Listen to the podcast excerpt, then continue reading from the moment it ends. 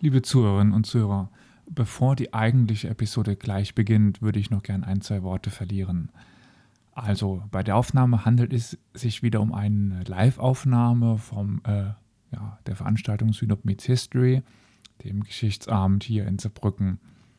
Ähm, ich habe dieses Mal über das, über das Thema Gewalt im Namen Buddhas, Geschichte des buddhistischen Südostasiens berichtet.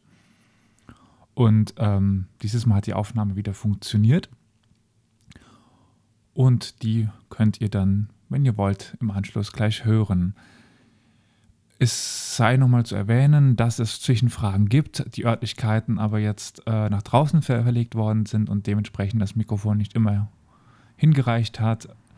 Es wird sich dann im ähm, Laufe der Aufnahme zeigen, dass es bestimmt auch, bestimmt auch einmal kleine Zwischenfragen gibt, die nicht optimal vom Mikrofon aufgefangen werden konnten. Und ich versuche sie meistens gut zusammenzufassen, aber mir ist es bestimmt nicht immer gelungen. Dementsprechend äh, bitte ich das zu verzeihen. Ja. In den Show Notes befindet sich auch noch die Musik für den Abend, also eine kleine Spotify-Playlist, äh, wer sich mal äh, mit der Geschichte von Südostasien in Verbindung mit Musik ein bisschen reinhören möchte. Vielleicht findet ja der eine oder das andere ein ganz schönes, ihm passendes Musikstück. Ja, dann möchte ich mich jetzt hier nochmal an der Stelle ganz kurz beim Synop bedanken für die Möglichkeit, dass wir dort vortragen dürfen, aber auch von dem Mönch, den wir bei dieser Folge dabei hatten, bei ihm möchte ich mich auch nochmal ganz herzlich bedanken. Also wenn ihr dann einen, naja, äh, Thai reden hört, dann, ja, er ist kein Deutscher, bedenkt das und ich hoffe, euch wird die Folge gefallen und ja, dann äh, viel Spaß.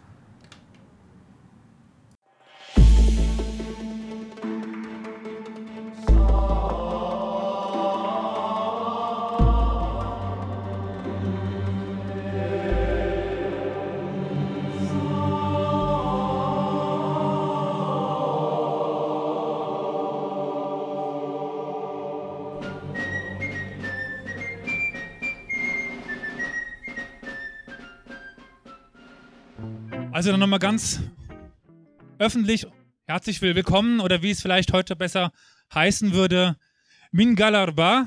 Und jetzt tut es mir leid für die Thai-Sprache. Sawat. Sawati. Oder so. Ja, also es war mein Versuch, Thai nachzuahmen.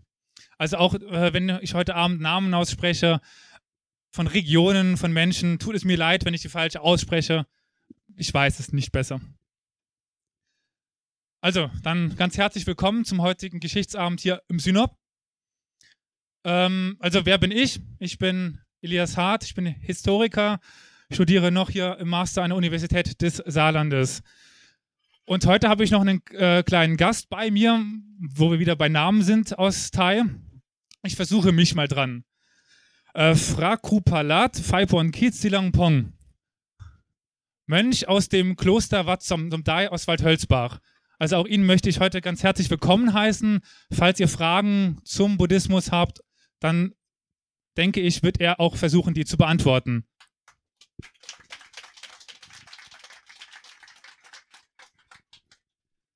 Also mein Thema heute Abend, um es mal ganz kurz zu umreißen, ist die Geschichte des buddhistischen Südostasiens. Damit drücke ich mich ein bisschen um Indonesien und um Malaysia und die Philippinen. Und dann der aktuelle Bezug ist die momentane Krise in Myanmar, die ja wahrscheinlich, so wie ich es annehme, nicht vielen ein Begriff ist, erst recht nicht, was dort passiert. Und die Frage des Abends ist, ist der Buddhismus tatsächlich die friedfertige oder die friedliche Religion, für die sie gehalten wird? Naja, vielleicht können wir am Schluss dann etwas mehr sagen, weil, wenn ihr das Papier, was ich euch ausgeteilt habe, alle umdreht, Dort werdet ihr einen auf der linken Seite einen Times-Artikel finden oder eine Times-Ausgabe mit, steht drauf, The Face of Buddhist Terror. Auf der anderen Seite drauf steht, The Right of the Buddhist Defenders. Also das Gesicht des buddhistischen Terrors oder einfach nur das Recht, sich selbst zu verteidigen. Womit das was zusammenhängt, das erzähle ich dann später. Aber es ist halt die Frage, ist das tatsächlich buddhistischer Terror oder nicht? Bevor es losgeht, noch ein paar Kleinigkeiten. Also die Musik, die ihr noch hören werdet und ge gehört habt, das ist Musik aus hauptsächlich Thailand, aber auch aus Myanmar und ein bisschen Vietnam. Und bei etwaigen Fragen immer raus da damit. Einfach Handheben, schreien, pfeifen, rufen, auf sich aufmerksam machen. Ich beantworte die gerne. Und wenn es nachher zu Ende geht, gibt es hier an dem Ausgang oder Eingang, je nachdem, wie man das sieht, einen kleinen Zettel. Dort könnt ihr Anmerkungen draufschreiben, Wünsche. Wenn ihr Ideen habt für andere, für weitere Abenden, ich bin immer offen. Ich beantworte dann die Fragen gerne bei den Abenden. Und insbesondere für unsere Raucher und auch die der, mit der kleinen Blase wird es dann jede häufig Pausen geben. Also nicht verzagen, die nächste Pause kommt. Und wenn ihr dann am Schluss eine kleine Spende geben wollt für, für mich, beziehungsweise ich bin ja eigentlich hier im Auftrag des Podcastes Historia Universalis, könnt ihr dort auch eine kleine Spende für Equipment hinterlassen. Und bevor es dann jetzt es losgeht, nochmal ein riesen Dankeschön an das Synop und an das Team vom Synop, dass sie mir diese Möglichkeit geben. Also dann nochmal herzlichen Dank an Synop.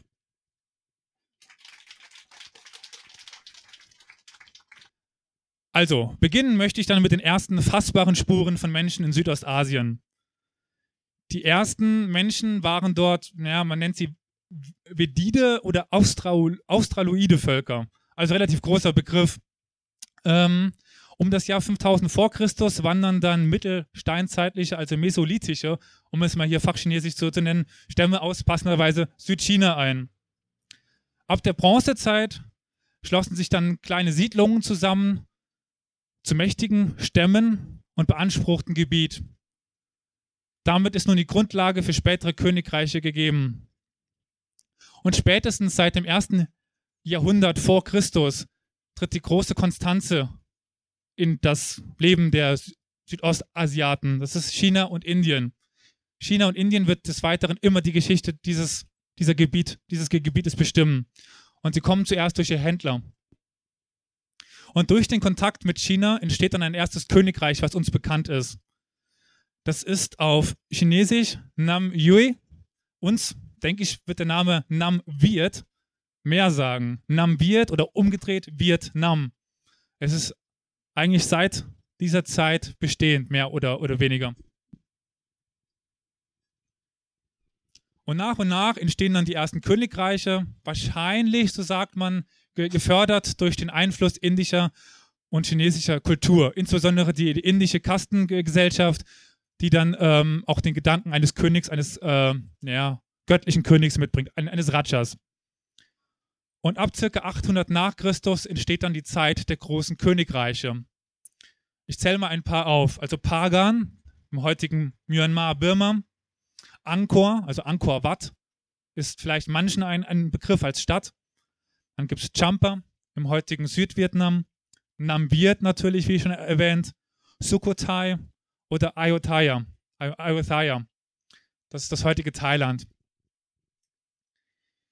Und ab dem 8. Jahrhundert beginnt gleichzeitig eine Zeit der Einwanderung. Ab diesem wanderten nämlich aus China kommend die Thais ein. Also Thailand kann dementsprechend erst ab diesem Zeitpunkt überhaupt Thailand genannt werden. Die Vietnamesen wanderten kontinuierlich nach Süden. Also ich habe mal diese schöne Karte, hm, besten so. Zuerst waren die äh, Vietnamesen noch fast oben in ja, Südchina, und äh, bei Hanoi. Also, dass die heute bis nach unten Saigon gehen, das ist passiert erst in, in dieser Zeit. Auch wanderten die sogenannten Tibeto-Birmanen ein, also das, was dann später Burma wird. Oder Myanmar heute. Und wichtig für den Aufbau dieser Königreiche waren die Religionen. Die Tempel und Klöster, seien es buddhistische oder hinduistische, waren die Lebensader der Administration. Insbesondere im Thai-Königreich Ayutthaya gab es eine sehr ausgeprägte Klosterkultur. Und diese stieg auch im 13. Jahrhundert zum wichtigsten Königreich in Südostasien ein, auf. Also was ist Ayutthaya? Gut, das ist ungefähr das, was wir heute Thailand nennen und ging fast bis runter nach heute Singapur. Und mit dem Erstarken des Ayutthaya-Königreiches kam dann auch ein Siegeszug des Buddhismus. Im heutigen Myanmar, Burma, konnte sich ab 1500 die Tonggu-Dynastie äh, durchsetzen und verschiedene kleine burmesische Königreiche einigen. Und seit dem 15. Jahrhundert existieren die verschiedenen Königreiche in etwa in den Grenzen von heute. Also wenn man jetzt sagt, dass die Tongnagu-Dynastie Burma ist, dann haben wir hier die Zonggu-Dynastie sitzen, wir haben Ayutthaya, wir haben da Viet, wir haben hier das Khmerreich. Also ungefähr existieren die Königreiche dann, wie sie heute auch sind, die Länder. 1511 kamen dann die Portugiesen als erste europäische Macht nach Malakka. Malakka ist näher heute in der Nähe von Singapur, also auf der malaiischen Halbinsel. Erst im 17. Jahrhundert folgten dann die Holländer, Briten, Spanier und Franzosen. Aufgrund des Handelns, also des Kaufens von Waren mit den Europäern, entstanden einige sehr reiche Handelsstädte in, in dieser Zeit. Demak, Aceh oder Pasai, die dann zu regionalen Mächten aufstiegen. Die Städte waren aufgrund des vielfältigen Handels auch kosmopolitisch. Es gab Araber, Perser, Inder, Chinesen, Europäer. Dementsprechend waren auch alle großen Religionen in Südostasien vertreten.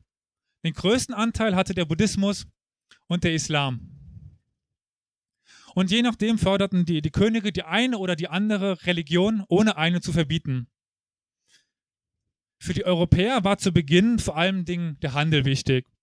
Und die Handelsgüter, also Pfeffer, Gewürze, Tropenholze, Harze, Kautschuk. Bis ca. 1800 hatte dann die niederländische Ostindien-Kompanie und andere große Kolonialmächte nur Handelskolonien ge gegründet. Das heißt, kleine Städte übernommen an der Küste und sich zwischen schon bestehenden Gegebenheiten etabliert. Aber noch keine große territoriale Herrschaft aufgebaut. Denn ihnen ging es nun zuallererst um den Handel. Erst mit dem beginnenden Imperialismus kommt es dann zu der großen Ausbreitung. In den 1850er Jahren eroberte Frankreich erste Gebiete in Vietnam, diese im Laufe des 19. Jahrhunderts noch ausbauen sollten. Die Könige von Laos und Kambodscha unterwarfen sich in den 1890ern freiwillig. Die Briten waren schon 1826 in Arakan. Und dieser Name ist jetzt wichtig zu, zu merken. Arakan ist die Grenzregion zum heutigen Pakistan, Myanmar, an, an der Küste, Chittagong. Von dort aus stießen sie dann über äh, Assam und Manipur nach Burma vor. Und bis 1886 eroberten die Briten dann ganz Burma. Und seit 1867 stießen sie auch von Singapur kommend auf der malaiischen Halbinsel vor. Bis zum Ende des 19. Jahrhunderts war nur noch das Königreich Ayutthaya bzw. dann Siam als Pufferstaat zwischen den beiden Kolonialmächten Frankreich und England über. Das war aber auch nur deswegen, weil sich nicht, weil sich die beiden Mächte nicht darauf einigen konnten, wer jetzt das Land bekommen darf. Dann haben sie es einfach als Pufferstaat gelassen. Widerstand gegen die Kolonialherren gab es zu Beginn nur wenig. Je deutlicher sich aber der Imperialismus ausprägte, desto heftiger wurde die nationale Antwort der Völker. Und es kam zu einem Anwuchs des Widerstandes. Dann bringe ich jetzt ein kleines Beispiel ein in Birma, also Burma, also Birma ist die englische Variante, Birma, Bum, Birma Englisch, Burma Deutsch, mittlerweile heißt es Myanmar. Ja, also in Birma führten lokale Dorfvorsteher, sogenannte, ich versuche mich wieder, Mythongis, die Aufstände gegen die, die Briten. Und an ihrer Seite kämpften buddhistische Mönche. Sie marschierten in gelben Kutten an allererster Stelle bei den Demonstrationen. Und die Briten setzen daraufhin die Mahadanwun ab. Die Mahadanwun sind Beamte, die sich um die Disziplin in den Kloster kümmern. Das wird später nochmal wichtig. Und der Widerstand in den französischen Gebieten war nicht religiös begründet, also vor allen Dingen Vietnam, sondern berief sich auf die jahrhundertealte Tradition des Königreiches Vietnam, beziehungsweise Nam Viet, das älteste in Südostasien.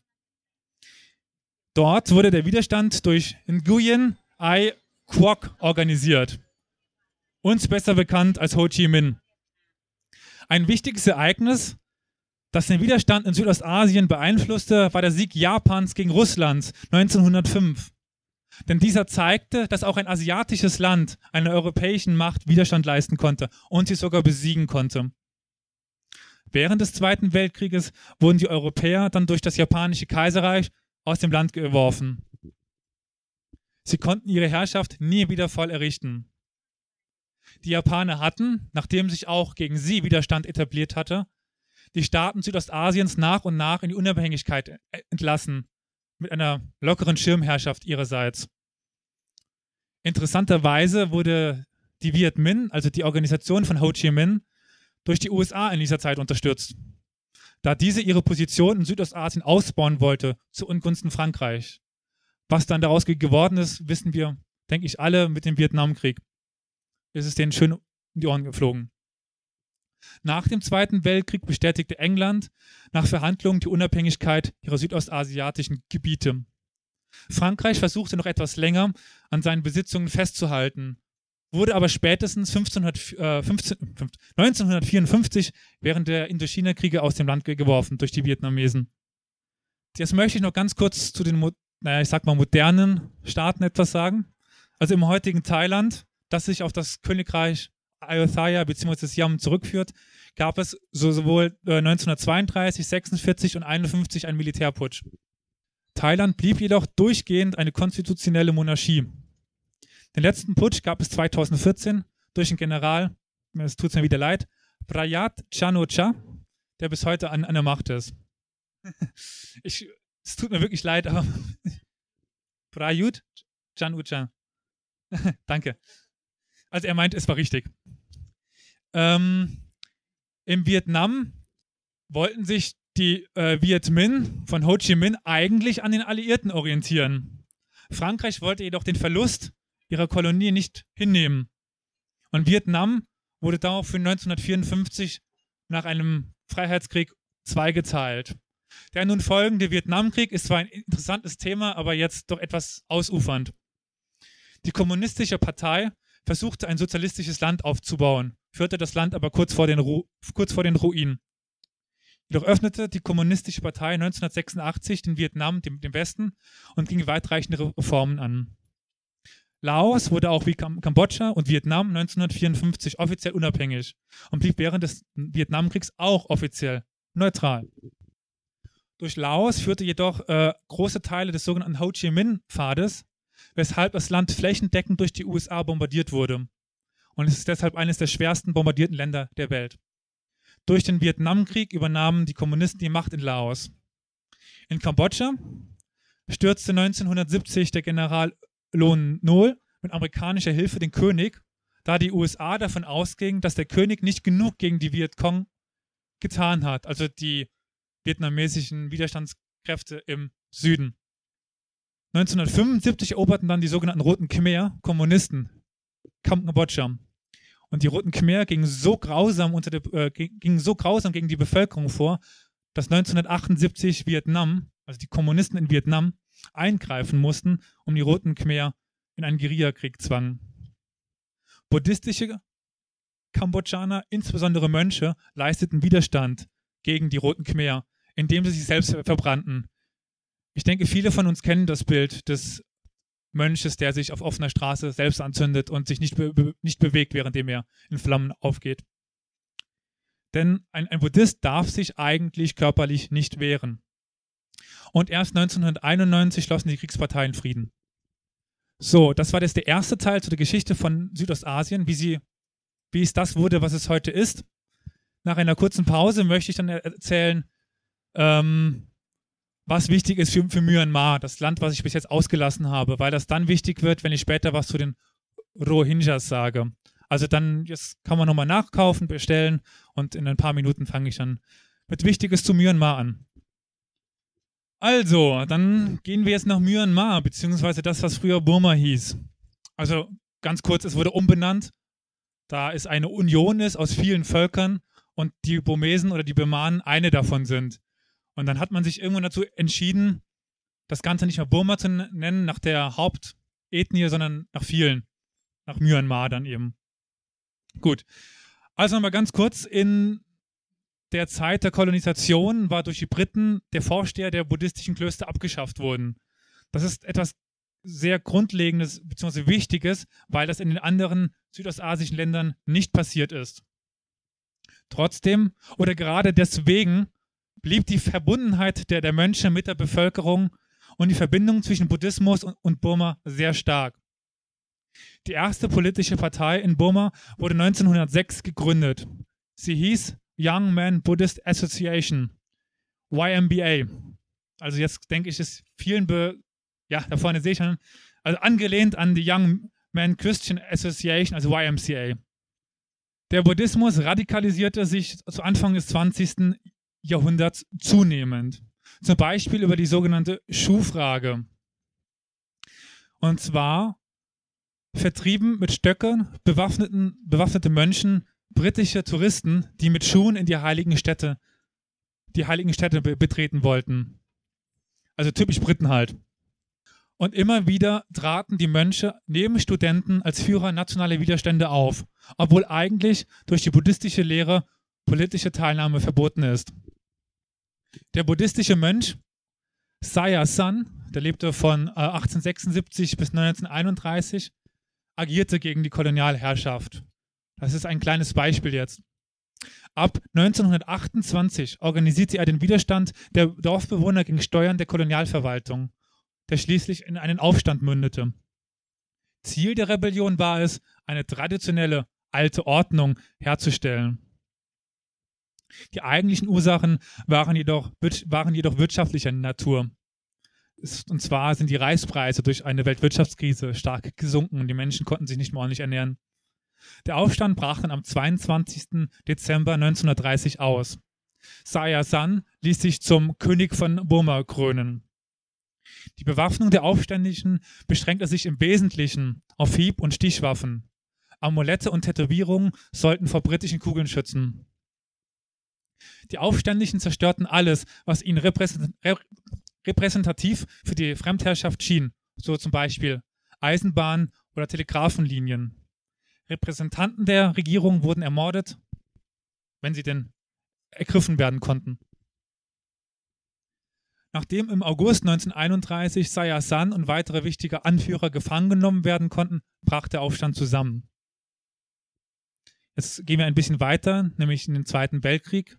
Und währenddessen wechselte der, der Politiker Aung San, dessen Enkelin und zweitaus bekannter ist als Friedensnobelpreisträgerin Aung San Suu Kyi. Und zwar dieser Politiker Aung San wechselte die Seite.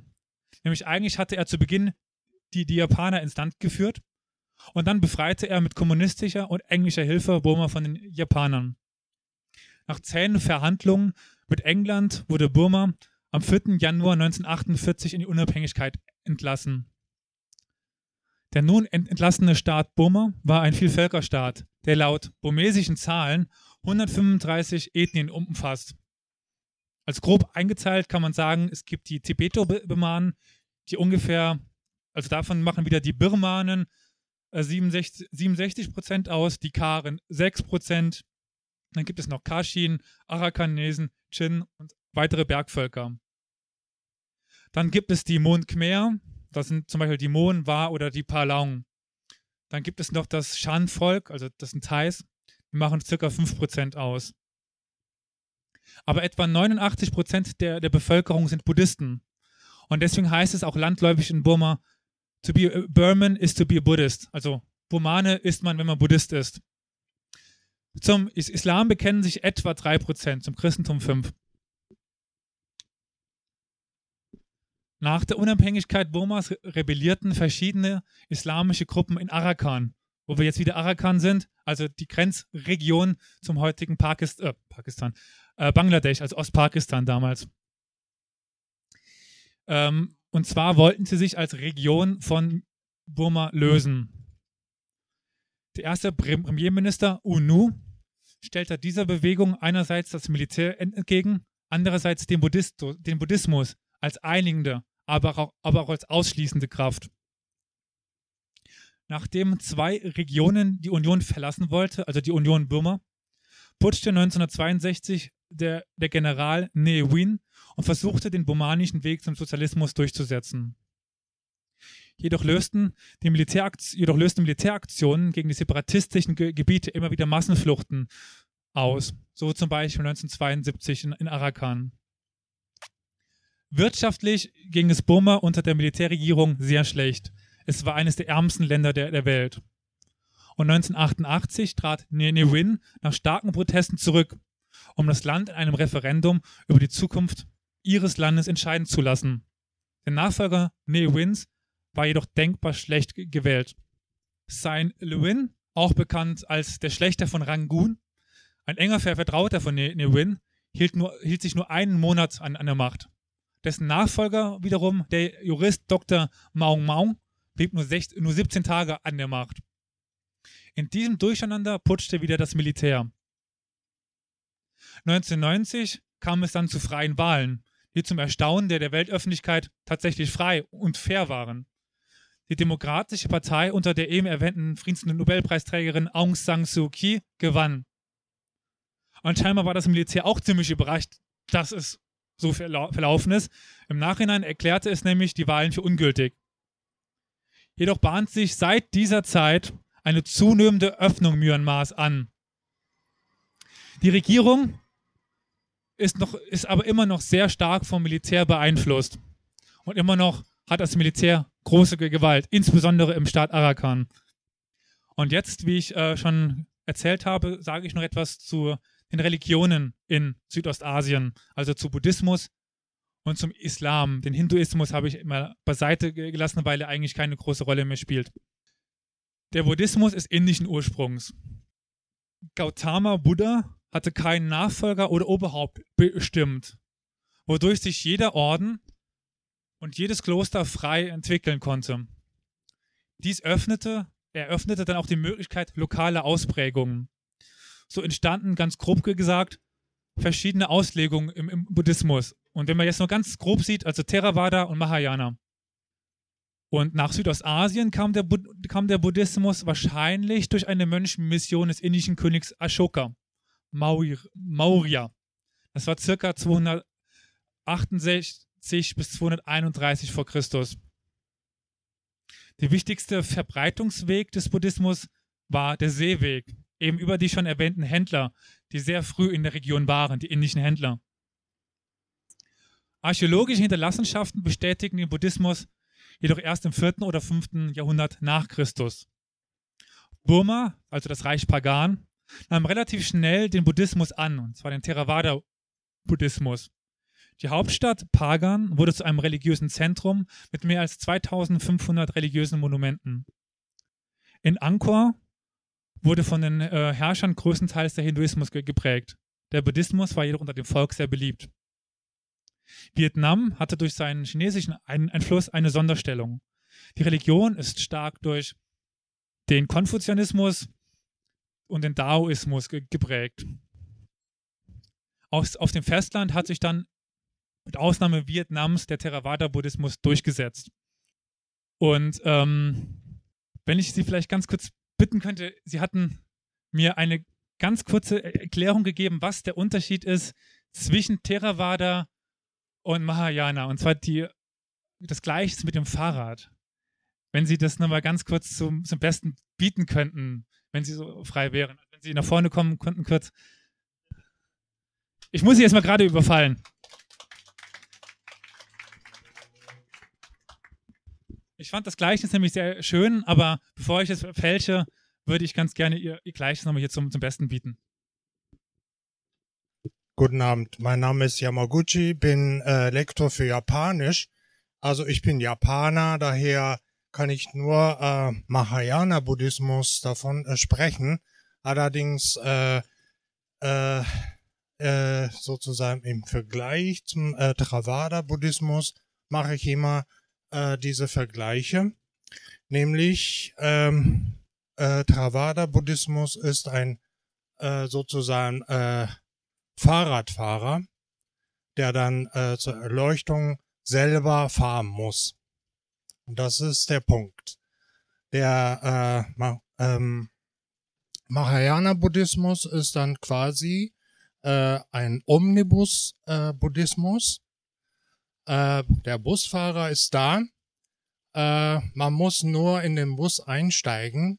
Dann kann man äh, Nirvana oder Erleuchtung äh, dazu erlangen. Äh, so ist dann vorne sitzt, äh, sitzt dann als Busfahrer äh, Buddha oder äh, Retter auf, auf Erden. Und so kann man gut vergleichen zwischen Theravada und äh, Mahayana Buddhismus. Vielen, vielen, vielen Dank.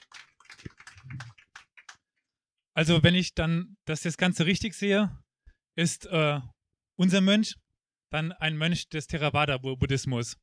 Und ähm, wenn ich das die Frage an Sie richte, würden Sie dem zustimmen mit diesem Ver Vergleich? Haben Sie den ver verstanden mit dem Fahrrad und dem Omnibus? Also quasi im Theravada-Buddhismus ist jeder für, für sich selbst verantwortlich zur Erleuchtung und im äh, Mahayana gibt es einen Führer. Würden Sie, oder wie würden Sie den Theravada-Buddhismus beschreiben? Ihren, Bu Ihren Buddhismus. Was ist Ihr, Ihr Buddhismus? Wenn Sie kurz ein, zwei Worte dazu sagen könnten. Guten Abend. Ladies and Gentlemen. uh, Buddhist normalerweise uh, eine Religion in der Welt. Ne? Buddha ist selber Erleuchtung. Uh, und im Moment hat zwei verschieden, ungefähr wie Christ, ne? wie Katholik und Evangelik. Ne? Und Buddhist hat auch zwei, Theravada und Mahayana.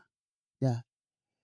Mahayana vielleicht ungefähr wie Evangelik. Ne? Und dann Theravada ein bisschen streng, streng. Nicht heiratet, zum Beispiel ich bin noch ledig. noch noch nicht geheiratet, kann nicht geheiratet und kann nicht Frauen anfassen. Thai, Thai Mün, ne? kann nicht nur Männer, okay, Männer, okay. Elias, Eli, Elias, handsome man, really, really handsome man. Aber von Erleuchtung, ne? für Erleuchtung, oder? Ja. Für Erleuchtung. Äh, normalerweise hat zwei verschieden. Ne? Herr Peter, ne? Pet, Herr Peter เอาไว้ชน und Herr Manfred เอาไว้ชน ah, für Erleuchtung zuerst ist Samatha กรรมฐานเนาะ Name ist Bali Sprache สมถกรรมฐาน Bedeutung für was machen, ne? für was zu machen, für gut lernen, gut arbeiten, gut gesund, ne, für, für den Kraft, für den Power, ne, für Tour de France oder so. Ne. Tour de France in Frankreich, gut. Fahrrad, Fahrrad auch, gut. Für Omnibus oder, oder Klosterboot oder Zug oder Flugzeug, egal. Ne. Uh, können gut fahren, können gut arbeiten. Das ist Samatha Kamathan. Zum Beispiel ไอ้สบายตรายเฟียฟึมเซ็กซิเบนอักน้อยเซนเอลเซเวอร์ตรายเซนเฟียเซน fünf, sechs, sieben, accent. Weiter, weiter, weiter, weiter. That is samatha kamathan or the ling, leg, ling, leg. Or the stay hand, stay hand, stay hand. Chalafen, chalafen, chalafen. Uh, or the happy, happy. Good, good, chamer, good, chamer, good, or so.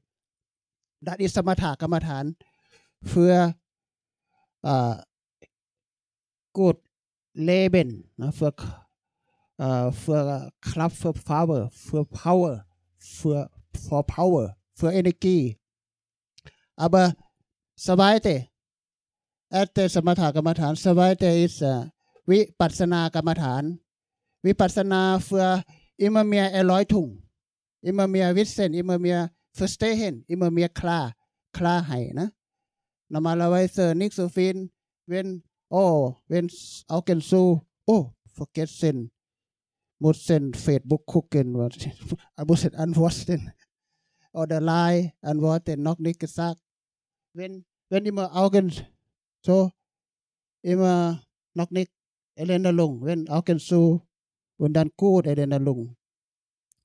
Äh, Vipassana für mehr Intelligenz, ne? für mehr Erleuchtung, Enlightenment. Äh, wir denken, hat sei?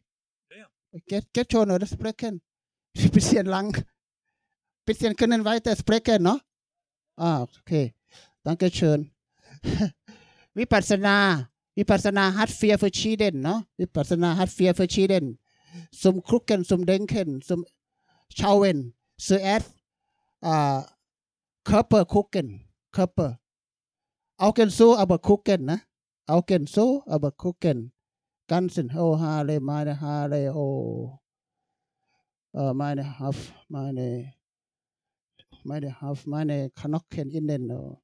meine Augen, meine Zähne, alle noch in Ordnung, wie viel Stück noch habe. wie viel Stück schon weg.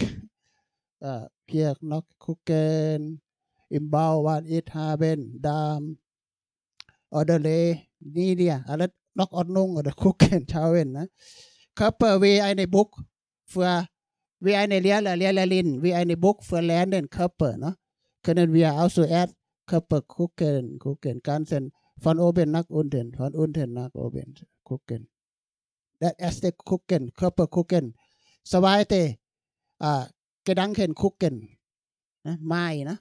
Gedanken, denken, denken. Was denken? Zu Mama, zu Papa, Freud, Freundin, oder Arbeiten, oder Kinder, oder Thailand, oder Deutschland, oder mit Football in Russland, oder was?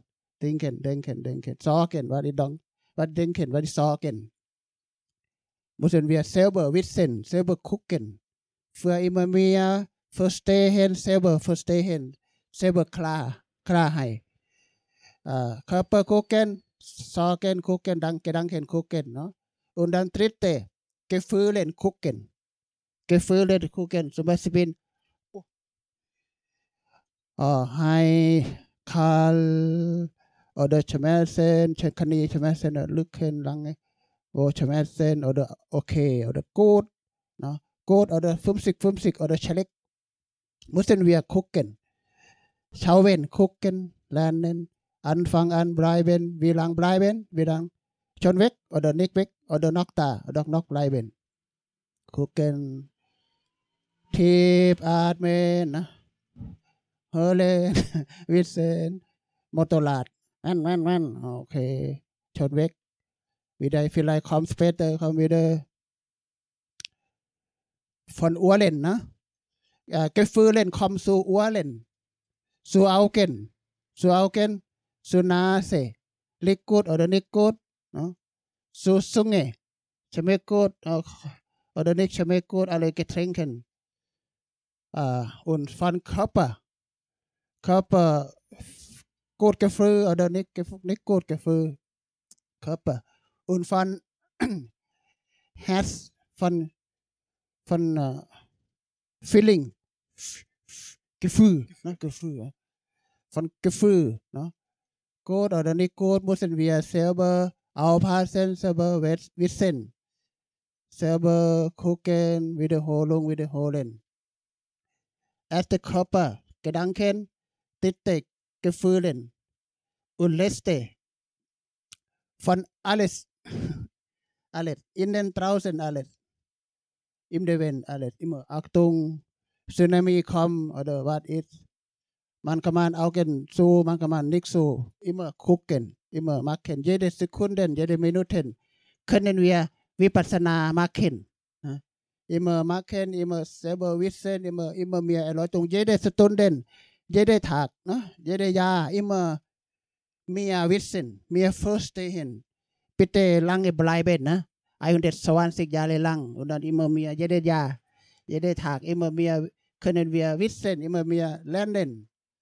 what is uh, in the well alle alles ist uh, wie Lehrle und Lehrerin ได้วิปัสสนาเฟื่อเมียร้อยตุงเนาะบุดาเอาวิดโฮลงวิดโฮเลนบุดาเอาฟีนแกแลนฟอนฟอนฟีเลชูเลยเนาะชูละสคูลฟอนฟีเลียละเลละลินอาเบอร์นอกนิกไอลอยตุงมุสเซลเบอร์ saber koken saber wiederholung lung wiederholen immer immer mehr immer mehr sechs Jahre lang dauern Buddha hat gemacht meditieren sechs Jahre lang dauern undan dann căng ken hai selber und dann Vergangenheit im Moment zu kommen alles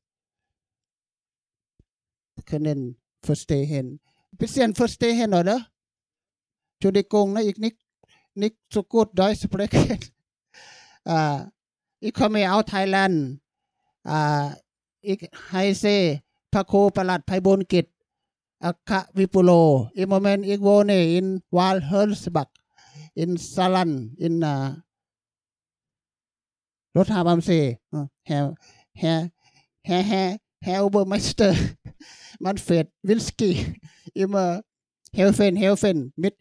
ทอร์เอาโฮลเกเกเกเบนวินเทอร์คอมไกลคอมไกลวินเทอร์วิ kommt gleich wieder Winter.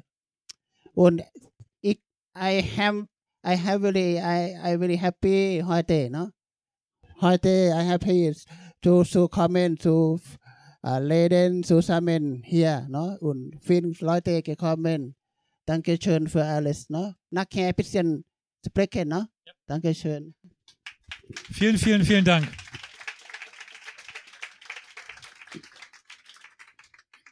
Also so viel dazu, was Buddhismus ist.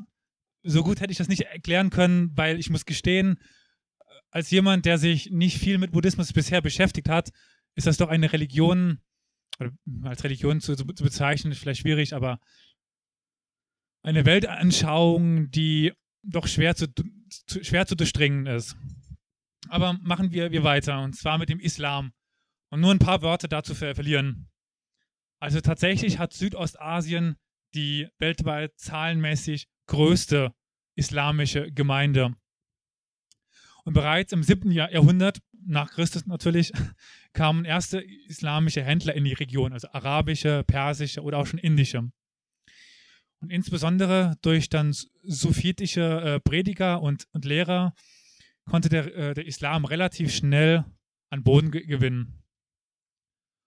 Und auch wie im Rest der islamischen Welt breitete sich dann im, 9., im 19. Jahrhundert die islamischen Reformen der Wahhabiyya und der Salafiyya dann aus. Und also die Wahhabiten ist die Ausrichtung, die gerade in Saudi-Arabien die Religion be bestimmt. Also daraufhin sollten sich dann viele islamische Organisationen gründen, die unter anderem versuchten, ein gemeinschaftliches Gefühl aller Muslime in Südostasien zu, zu schaffen. Jedoch sollte man äh, von nicht voreingenommen von ausschließlich reaktionären islamistischen äh, Vereinigungen ausgehen. Es finden sich äh, ein breites Spektrum verschiedenster Organisationen. Aber ähnlich wie im Rest der, der Welt erlangen leider in letzter Zeit die radikal-islamistischen Parteien vermehrt an Macht und verdrängen die gemäßigten Gruppen zunehmend. Was zum Beispiel momentan ähm, auf den Philippinen so passiert, aber auch in, in Malaysia gibt es eine zunehmende Radikalisierung. Gut, bevor wir jetzt zum letzten Ka Kapitel kommen, was passiert in Myanmar, was sind Rohingyas und was hat der Islam damit zu, zu tun und ist der Buddhismus tatsächlich doch nicht so eine friedliche Religion, möchte ich dann euch in die zweite Pause entlassen. Ihr könnt dann nochmal in Ruhe was bestellen und dann in fünf Minuten geht, geht es weiter. Danke. Dann herzlich willkommen zurück zum dritten Teil. Und jetzt gehen wir dann in die aktuelle Geschichte. Oder, naja, ich werde auch wieder etwas zurückgehen bis zum Zweiten Weltkrieg, aber na, eigentlich doch weiter zurück. Egal. Ich nehme alles wieder zurück.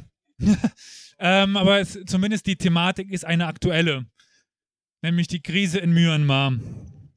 Also ganz grob gesagt, in Myanmar werden islamische Rohingyas durch buddhistische Burmesen und Rakhine seit dem Ende des Zweiten Weltkriegs gezielt verfolgt und vertrieben. Seit 1942 sind fünf Vertreibungen der Rohingyas verzeichnet. So wurde Myanmar nach Syrien, Afghanistan und Sudan das Land mit den viertmeisten Flüchtlingen. Und in Bangladesch steht das aktuell größte Flüchtlingslager der, der Welt, in dem rund 600.000 Rohingyas leben. Aber was sind überhaupt Rohingyas und wie kam es da dazu und welche Rolle spielt der Buddhismus? Ver verorten lässt sich der Konflikt im burmesischen Staat Rakhine, beziehungsweise, wie ich ihn die ganze Zeit genannt habe, Arakan. Also Arakan, die Grenzregion zu Bangladesch. In dem gibt es einen hohen Anteil von Muslimen. Aber damit sind wir schon bei dem Namen Rohingyas. Dieser wird heute als Bezeichnung für eine muslimische Ethnie in Arakan benutzt. Jedoch ist genau diese Benennung problematisch, da sie historisch nicht als Bezeichnung für eine Ethnie greifbar ist. Im späten 18., Anfang des 19. Jahrhunderts tauchte der Name erstmals auf, als Bezeichnung für alle Muslime in Arakan, in Abgrenzung zu den Buddhisten. Zu diesem Zeitpunkt gab es also noch keine ethnische Gruppe mit dem Namen Rohingya. Nichtsdestotrotz wurde dann eine Ethnie der, der, der Rohingyas konstruiert.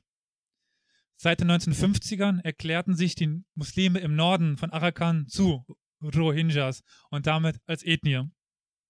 Sie wollten damit eine Anerkennung als, als Ethnie, um am Leben in der Union Myanmar bzw. Burma teilzunehmen. Dieser Ethnie wird jedoch bis heute die Staatsbürgerschaft verweigert. Sie sind also offiziell staatenlos. Denn burmesische und buddhistische Offizielle weigern sich, den Begriff für Moslems in Arakan zu, zu benutzen. Sie bezeichnen sie als Bengalis und als illegale Einwanderer. Also Bengalen ist die alte Bezeichnung für, die, für das Gebiet äh, Bangladesch. Aber wie kamen überhaupt Moslems und Buddhisten nach Arakan? Also im 8. und 9. Jahrhundert kam der Islam nach Rakin, also nach Arakan. Zuvor war die Region hinduistisch geprägt. Im 9. Jahrhundert kamen dann, kamen dann die buddhistischen Rakin, nachdem der Staat auch heute offiziell benannt ist. Die Sprache der Region ist stark geprägt von indoarischen bzw. bengalischen Einflüssen. Zusätzlich kommen noch arabische und persische Einflüsse hinzu. Aufgrund der Grenzlage Arakans ist die Region also schon immer stark von Bengalen im heutigen Bangladesch geprägt. Unter der Mrauk-U-Dynastie, also 1492, äh, 1429, wurde der Islam im Königreich Arakan staatstragend. Die Dynastie rekrutierte islamische Beamte und Söldner aus Indien und dem Mittleren Osten, wodurch das islamische Element in Arakan weiter gestärkt wurde. Also sind muslimische Arakanesen schon vor der Eroberung durch die Briten in Arakan fassbar. Nachdem die Briten 1826 Arakan besetzten, äh, führten sie die, Re die Region, die bisher ein eigenes Königreich war, mit Burma zusammen. Vor übte Burma, wenn überhaupt, nur sporadisch äh, Kontrolle über Arakan aus. Und zu dieser Zeit wanderten viele Bengalis in die Region ein, worauf sich die heutige Propaganda stürzt, dass alle Rohingyas nur eingewanderte Bengalis seien. Für, für extreme Burmesen, also für extreme buddhistische äh, Burmesen, ist nur der Burmese, dessen Ethnie vor, 1900, äh, vor 1842 im heutigen Gebiet Myanmar, Burma, lebte. Und das sprechen sie den, den Rohingyas ab. Aber wie wir gesehen haben, existierten schon vor 1842 eine muslimische Be Bevölkerung in Arakan. Und zum Beispiel gibt es eine Volkszählung 1925-26 durch Charles Patton, in Arakan und er verzeichnet 60.000 Buddhisten, 30.000 Moslems, 10.000 andere. Die, Buddhist, die buddhistische, die britische Kolonialregierung stellte lieber indische Verwaltungsbeamte ein, als auf buddhistische Burmesen zu, zu setzen. Und auch deshalb sahen die buddhistischen Burmesen in den Muslimen Kollaborateure. 1942 blieb die muslimische Bevölkerung loyal zu den Briten, während die buddhistische mit Japan zusammenarbeitete. Daraufhin kam es zur ersten Flüchtlingswelle hinter die britische Front nach Indien. Währenddessen gab es 100.000 Tote, 80.000 Flüchtlinge. Die Vertreibung führte nach 1942 zum Ende der muslimisch-ethnischen Durchmischung von Arakan. Es gab nun einen muslimischen Norden einen buddhistischen Süden. 1947-48 versuchten die Muslime in Arakan ihre Region von Burma abzukoppeln. Das wäre eigentlich erlaubt gewesen nach dem Gesetz der, des, Burmisch, des burmesischen Staats und sich Ostpakistan, dem heutigen, dem heutigen Bangladesch, anzuschließen. Dies scheiterte aber am Widerstand der Militärregierung. Daraufhin rebellierten bis 1954 muslimische Rebellen in Nordarakan. Und auch heute formiert sich wieder Widerstand in Arakan. Nach der Unabhängigkeit Burmas, wie ich schon erwähnt hatte, wurde der Buddhismus zu etwas wie einer Staatsreligion, um den vielen Ethnien Burmas ein verbindendes Element zu geben. Die Muslime wurden aber weiter ausgeschlossen. Neben den Rohingyas waren auch die Karen massenhaft nach Thailand geflohen. Bis 1990 waren etwa 31.000 31 Karen nach Thailand geflohen. 1954 stellte der General UNU den, den Rohingyas die Staatsbürgerschaft in Aussicht. Es sollte jedoch nie in Erfüllung kommen. Bis 1962 war die Situation dann relativ beruhigt. Jedoch sollte es Burma wirtschaftlich immer schlechter gehen, worauf der Staat nicht mehr schützend die, die Hand über die Rohingyas halten konnte. Daraufhin gründeten sich paramilitärische muslimische Vereinigungen, die sich jedoch in den folgenden Jahren immer weiter zersplittern sollten. Und es gab dann natürlich auch den militanten Flügel, der dann offen in den Widerstand gegen Burma äh, gegangen ist. In den Staatsbürgergesetzen von 1974 und 1982 wurden die Rohingyas dann offiziell zu Ausländern erklärt. Sie lebten also teilweise seit mehreren tausend Jahren in, in, in dem Land und sind jetzt Ausländer. Und zwischen dieser Zeit, also 1977, gab es dann die, die Nagamin, also Drachenkönig-Kampagne, die individuell feststellen sollte, wer burmesischer Bürger war und wer nicht. Und in Arakan war das die, die Blankokarte, um den Rohingyas nun keine Bürger mehr anzugreifen. Sowohl buddhistische Arakanesen als auch die Armee gingen daraufhin zum Angriff über. 200 bis 250.000 Muslime flohen daraufhin nach Bangladesch, wurden aber wieder zurückgeschickt nach kurzer Zeit. Und um das Ganze zu, um das Ganze zu verdeutlichen, würde ich jetzt gerne ein Zitat vorlesen. Angenommen, jemand hat ein Haus und die Polizei sieht es und sagt, oh, die haben ein gutes Haus. Sie werden es sich nehmen. Und wenn es einen muslimischen Laden im, im Bazar gibt, nehmen sie ihn sich auch. Angenommen, es ist Erntezeit und du sammelst den, den Reis von, von, den Feldern und bereitest ihn für den Verkauf vor. Und der Staat kommt und nimmt ihn dir weg. Einfach so. Sie sagen dir, dir keinen Grund dafür und erklären es dir nicht. Sie nehmen es dir einfach weg. Die schlimmsten Unterdrücker sind die Soldaten und die Polizei. Die Soldaten sagen, okay, trag meine Sachen auf den Berg. Drei, vier, fünf Meilen. Den Berg, den Berg hinauf. Sie lassen es irgend, irgendwen tragen. Und wenn sie wieder nicht und werden es nicht bezahlen und nichts dafür geben. Oder es passiert, dass die Soldaten ins Dorf zum Ältesten kommen und ihm sagen, dass er ihnen 500 Männer geben soll. Sie würden bald zurückkommen. Sie werden für den Staatsdienst gebraucht. Aber gab man den Soldaten die 500 Mann und sie benutzen sie zum, zum Tragen von militärischer Ausrüstung. Und nur 100 kamen zurück. Rund 400 starben. Sie haben sie getötet. Diese Menschen hatten Frauen und Familie und die sind nun in, in Not. Sie gehen nun betteln, da sie nun keine Familienmitglieder mehr, mehr haben. Da sie nun kein Familienmitglied mehr, mehr haben, das Geld verdient. Bei solchen Bedingungen laufen die Menschen weg. Sie gehen über die Grenze. Als sie über den äh, Nafschwam, das ist der Fluss zwischen Bangladesch und, äh, und Arakan, als, sie durch den, als wir durch den Nafschwam feuerten sie auf uns und viele ertranken im Fluss. Zwar kehrten viele Rohingyas nach Burma zurück, aber an der grundsätzlichen Situation hat sich für sie nichts geändert. Dann wieder ein Zitat.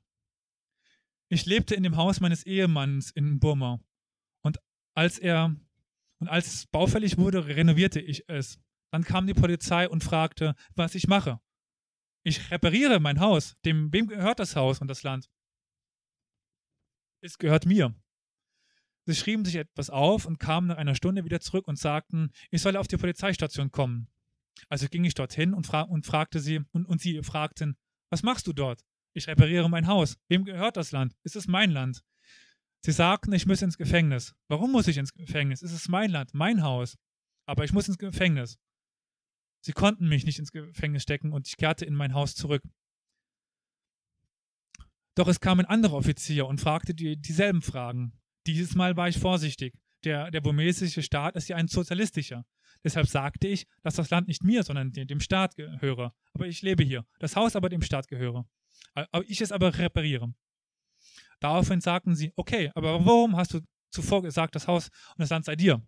Ich sagte, vielleicht weil ich keinen guten, vielleicht war ich in keiner guter Stimmung. Okay, hier ist ein Stuhl. Und er setzt sich nun als Bestrafung drei Stunden darauf. Eine Rohingya-Witwe im Jahr, ich glaube, das müsste in den 80ern gewesen sein, Anfang der, der 80er. Nachdem der Protest nach einer Wahl im Mai 1990, diese aus Versehen freie Wahl, vom Militärregime blutig niedergeschlagen wurde, eskalierte die Situation. Wahrscheinlich als Ventil auch die Situation der Rohingyas. Wieder mussten aufgrund von Zwangsarbeit, Gewalttätigkeiten, Verfolgung, Ausbeutung bis kurz vor den Hungertod 250 bis 450.000 Rohingyas das Land verlassen. Erste Rückführungen wurden zwischen 1992 und 1993 veranlasst. Jedoch kehrten nur 16.000 Rohingyas in ihr Land zurück. Seit dem Beginn der 2000er öffnet sich Myanmar zusehends. Seit 2012 ist die NLP unter der Friedens- und Nobelpreisträgerin Aung, Sung, Aung San Suu Kyi an, an der Macht. Man hoffte auf eine Ver Verbesserung der Situation der Rohingyas. Aber Aung San Suu Kyi änderte nichts an der Situation. Wahrscheinlich auch, weil sie sich nicht mit den Militärs und den Buddhisten an anlegen wollte. Trotz der vermeintlichen Öffnung des Landes hat das Militär nämlich immer noch weitreichenden Einfluss, und insbesondere in, in Arakan. Buddhistische Mönche gingen nämlich sowohl bei den Protesten 1988, 90 und 2007, 2008 eine Allianz mit der NLP von Aung San Suu Kyi ein.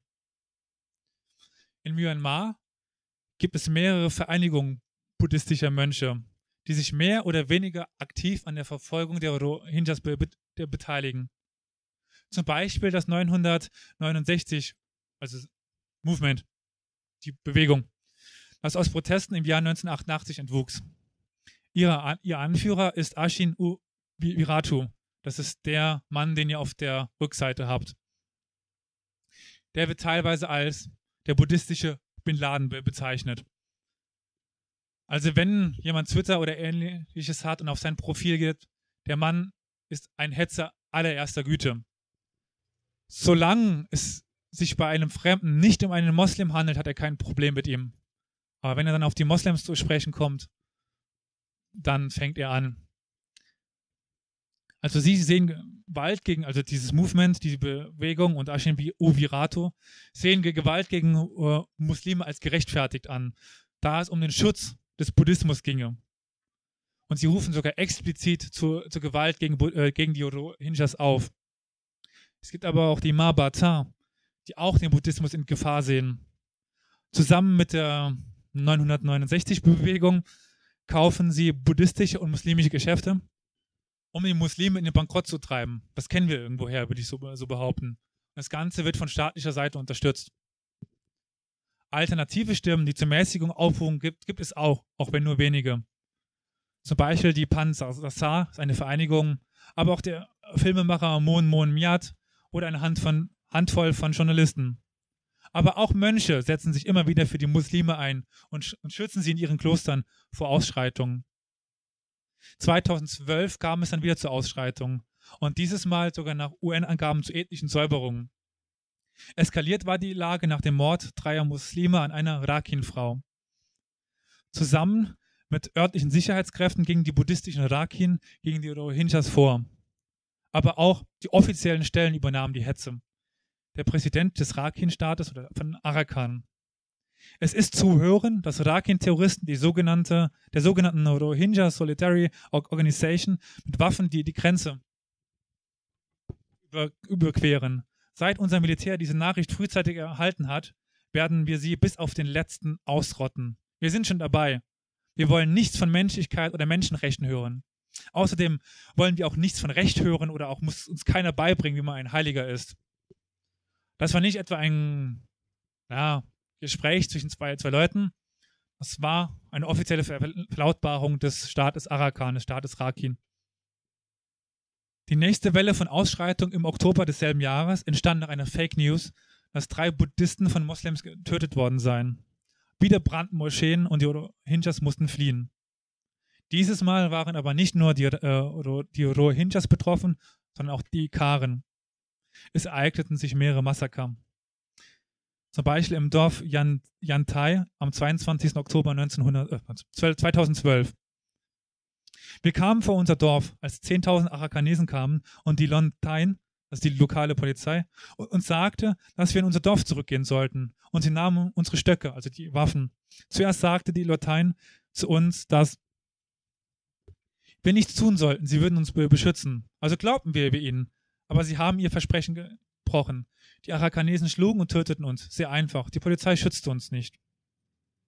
Bis, 2000, äh, bis 2015 gab es dann immer wieder kleine Ausschreitungen gegen die Rohingyas, die aber nicht mehr die Ausmaße von 2012 erreichen sollten. Die Flüchtlingskrise von 2015 hing nicht mit einem besonderen Auslöser zusammen. Nach drei Jahren Verfolgung begannen viele Rohingyas nun zu fliehen, angetrieben von radikalen Burmesen. Da war eine Gruppe von sechs Mann. Sie waren Rakin-Buddhisten. Sie hatten Messer und Gewehre. Sie zwangen mich auf ein Boot und sagten mir, ich solle Myanmar verlassen. Sie stießen mich in das kleine Boot. Alle waren in die Boote gezwungen worden. Also um es ganz grob runterzubrechen, Grundlage des äh, Problems ist zwar, dass ein Buddhist ein Burmese ist, aber ist man kein Buddhist, ist man kein Burmese. Aber dann kann man quasi sagen, es könnte ein religiöser Konflikt sein. Aber man kann auch es von einer anderen Schiene auflegen, dass es ein, ein ethnischer Konflikt ist.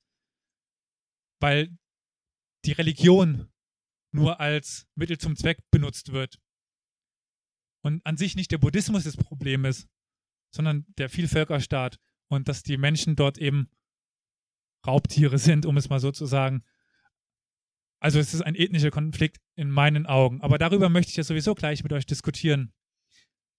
Denkt ihr, der Konflikt ist angetrieben dadurch, dass die Buddhisten die Moslems nicht im Land haben, haben wollen, oder ist er angetrieben dadurch, dass eine Ethnie, die sich irgendwie geformt hat aus vielen Burmesen und noch ein bisschen drumheran, die eine gemeinsame Identität über den Buddhismus haben, ein Problem haben mit einer Ethnie, die sich aufformiert hat über die Jahre. Also seht ihr es als ethnischen Konflikt oder als religiösen Konflikt? Und für wie friedlich haltet ihr den Buddhismus? Genau. Das ist dann die Frage, vielleicht, wenn ihr Lust habt, die wir noch gleich besprechen können. Und äh, aber so viel sei es erstmal von, von meiner Seite und dann kommen wir jetzt zu einer hoffentlichen Diskussion.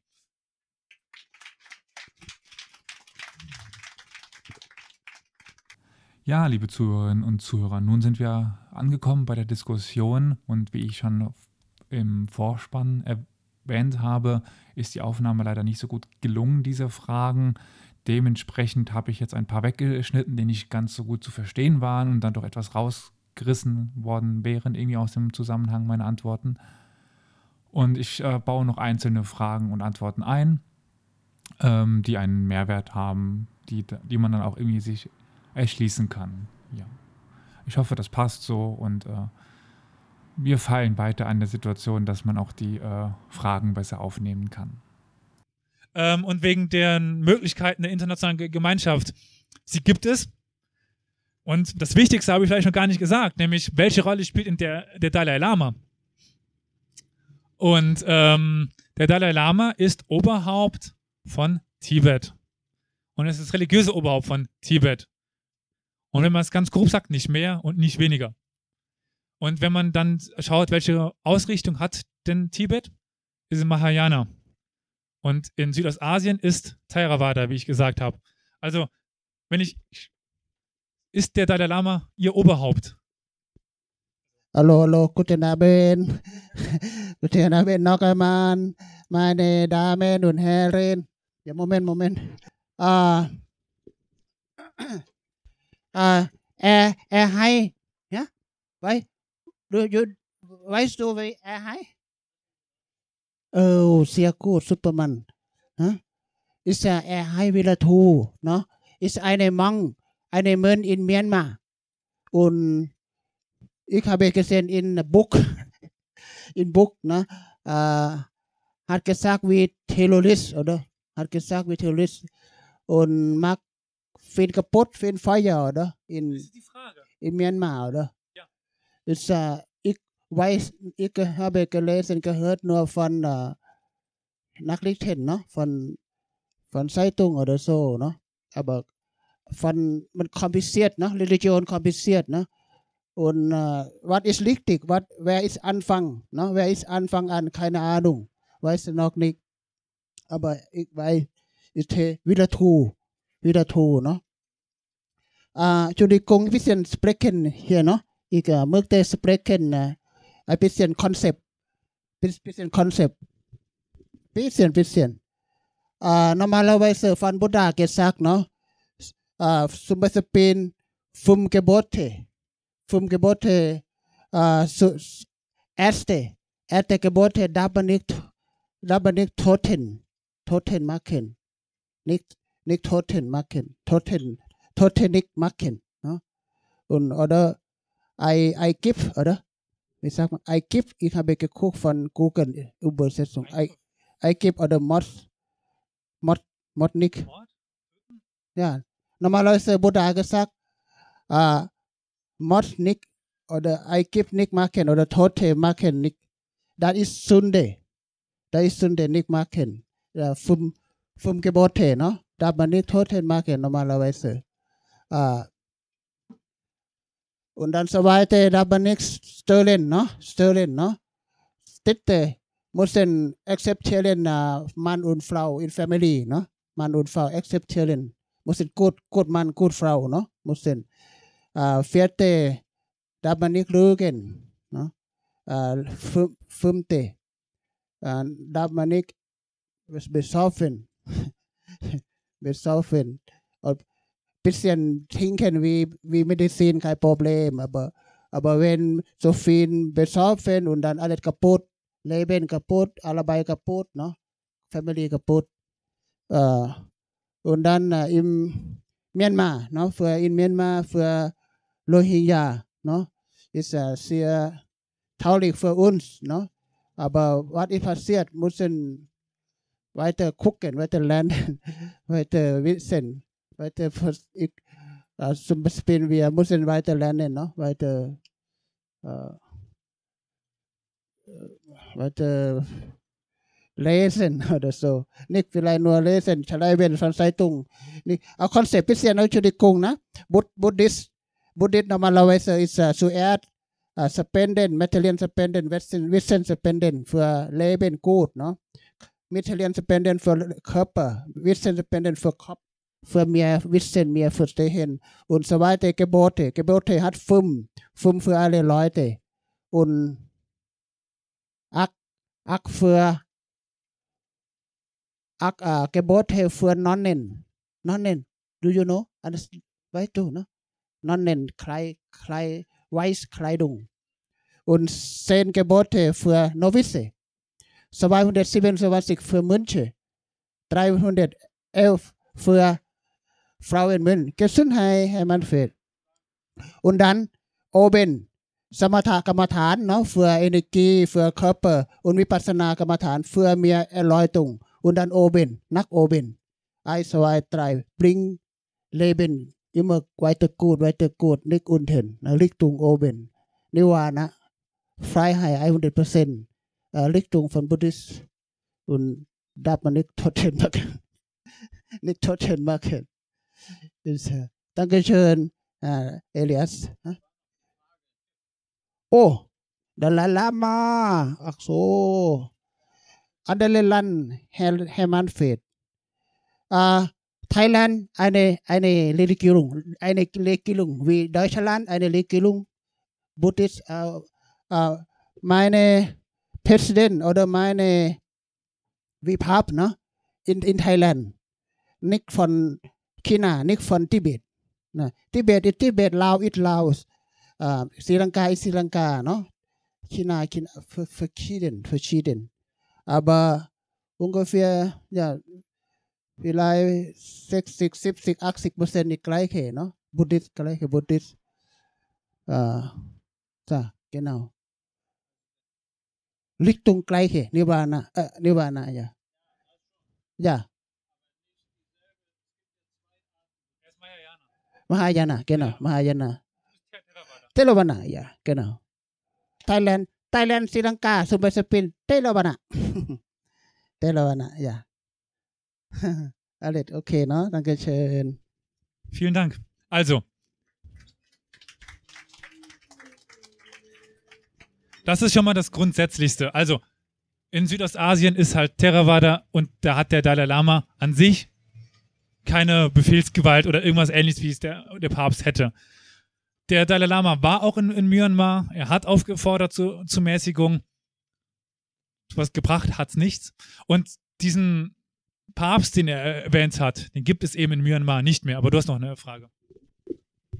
Ja, und zwar, ähm, der, es gab mal diesen äh, Konflikt, wo dem Dalai Lama vorgeworfen wurde, dass er Waffenexporten äh, nach Tibet zugestimmt hätte.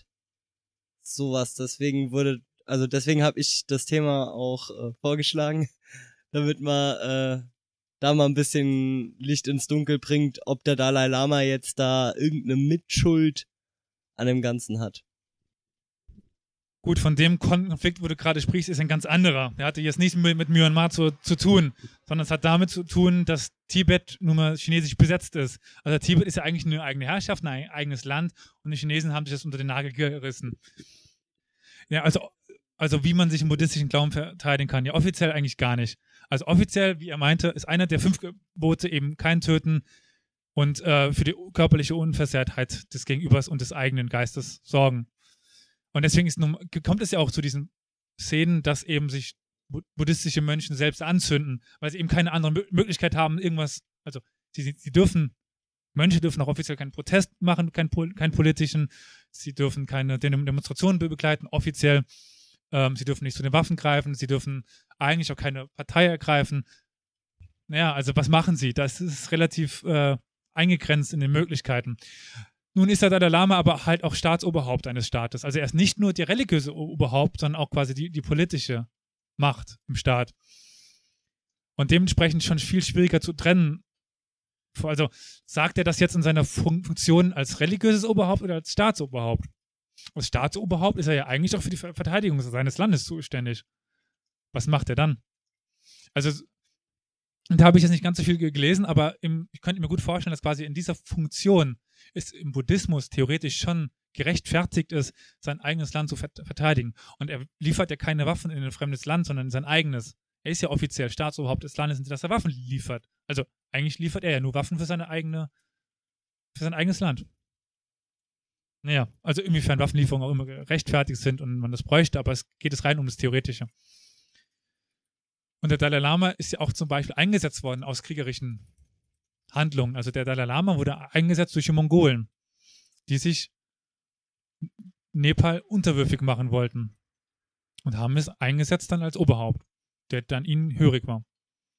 Also sehr viel staatlich, ja? Ja, dazu noch, es gab ja auch bewaffnete Widerstände gegen die Eroberung durch China. Also auch schon damals, ob das jetzt mit Pfeil und Bogen oder mit einem Maschinengewehr ist, sag mal, vom Kontext der kriegerischen Handlung ja erstmal unabhängig. Äh, meine Frage ist, gab es denn zwischen den zwei Richtungen der Buddhisten öfters mal Zwist und auch bewaffneten Zwist? Nicht, dass ich wüsste. Ähm, die wurden eigentlich ganz gut getrennt voneinander. Also in der, also in Indien ist der Buddhismus ja mittlerweile relativ verschwunden. Es gibt ihn ja jetzt noch quasi hier unten in Südostasien, es gibt ihn hier oben, teilweise noch in, in Japan und ein bisschen in, in, China. In China ist aber sehr synkretistisch. Also synkretistisch heißt, es gibt eine sehr schöne äh, Statistik, die ich dann nochmal auf dich verweisen darf. In Japan sind 50% Buddhisten und 80% Shintoisten. Das passt, passt eigentlich so nicht überein, aber die haben halt beide Religionen. Weil an sich ist der Buddhismus eigentlich eine Religion, die sich verbinden lässt mit anderen Glaubensrichtungen. Das Problem ist vielleicht nur, dass eben er hier aufeinander trifft mit einer anderen Religionen, die sehr, wie sagt man, die sehr stark ist, die sehr auf sich selbst beruft. Also mit den Religionen, wo der Buddhismus einen Synkretismus erzeugen kann, das ist der Taoismus, der Kon Konfuzianismus, also diese chinesischen, naja, nicht direkt Religionen, sondern so Einstellungen, Weltanschauungen. Aber ich wüsste nicht, dass die beiden mal aneinander geraten sind. Aber äh, 1429 meinst du in, in Marauk, uh, ja. Äh, ja. Also zuerst erstmal, also es war damals das Königreich Arakan. Das ist nicht gr viel größer gewesen als der heutige Staat Rakhim bzw. Arakan. Es handelt sich also nur um eine kleine Küstenregion hier an, an westlichen Küste von Burma, Myanmar, wo auch heute noch die großen mus muslimischen Minderheiten leben in, in Burma und die erst nach Norden und Süden getrennt worden sind durch den Zweiten Weltkrieg. Also vorher waren 30 Prozent in Gesamt-Arakan, egal wo, im Norden oder Süden, waren muslimisch. Und diese Dynastie im Rauk-U war in einer Zeit, wo 30, 40, man kann nur schätzen, wie viele Muslime damals im Land gelebt haben, 30, 40 Prozent. Und es war eigentlich war relativ üblich in dieser Zeit, dass die Religionen des Staates auch mal gewechselt haben. Mal zu hinduistisch, mal zu Thai, äh, mal zu Buddhismus, mal zu in Arakan dann muslimisch. Also ähm, kam wahrscheinlich einer an die Macht, der von seiner Herkunft her muslimisch geprägt war, hat dann die Religion als Staatsreligion eingeführt. War aber damals nichts Besonderes, dass es einen, einen Wechsel gab. Also an sich ist da jetzt nichts so staatstragendes oder Wichtiges dran. Beantwortet das ungefähr? So, aber du wolltest noch an, an ihn eine Frage stellen, ob er sich bedroht fühlt vom Islam. Fühlst du dich bedroht vom Islam? Hast du Angst vor dem Islam? Angst, bedroht, Drohung? Peter, Peter, Peter was gefragt, bitte, Entschuldigung. Ja, Ang, Ang, ima Ang. Ang, ja, ima Ang, ja. Ang, Ang, ima Ang. ima in, in Thailand Sudan, immer bum, bum, bum, bum. Und un und tot und verletzt, verletzt, ne? Dạ. Ja. Ờ, ờ, immer ăn dạ, ja Feuer dạ, ăn mit Feuer mit Bombe mit ne mit ja ăn ja ăn ist äh, gefährlich ăn ja no, ăn ist äh, normalerweise nichts zu machen nicht zu machen müssen Abstand Abstand Abstand ja, nicht äh, nicht vergibt nicht Mut Mut nicht, nicht trotten machen, ne? Elias. Nicht gut, nicht gut. Müssen äh, zusammen bleiben, Harmonie, ne? Happy zusammen. Ist äh, sowieso nicht über 120 alle tot, alle schon tot, nicht mehr weiter, ne? Ungefähr 80, 90 oder schon schon wieder. Nicht 300, 500 Jahre lang bleiben kann nichts. Warum müssen machen? sowieso selber tot, selber Ende, le, alle leben, no? Und dann muss nicht, äh, nicht machen, besser. Danke. Ja, so. Gibt es denn äh, ir irgendeine wirkungsvolle Maßnahme gegen? oder gibt es seitens der Buddhisten irgendeine Stellungnahme oder eine Äußerung? Äh, also gibt es irgend, irgendeine Gegenbewegung gegen das, das, das Morden? Ja. Also es ist natürlich immer so, man hört den, der am, am, lautesten, am lautesten schreit. Also Ashin, Ashin Virato ist einfach extrem raumgreifend. Und deswegen gibt es natürlich die Wahrnehmung, dass alle buddhistischen Mönche in Myanmar ihm, hinter ihm stehen. Aber das ist das Schöne am Buddhismus, dadurch, dass es eben wenig Zentralgewalt gibt, hat, haben viele einzelne Mönche eine sehr freie Entscheidungsgewalt. Sprich, es gibt genug Mönche, die im, im Hintergrund dann Rohingyas aufnehmen und sie schützen. Die bekommt man nur nicht so mit. Also wenn einer dann vorne steht und sagt, Tod den Moslems, das kriegt man mit. Sagt dann aber einer, komm schnell in mein Haus, ich, ich, ich schütze dich bekommt man das nicht mit. Deswegen meine ich auch, als mein Fazit, ist das kein religiöser Konflikt. Der Buddhismus wird nur ausgenutzt dafür, dass man eine Ethnie ver verfolgen kann.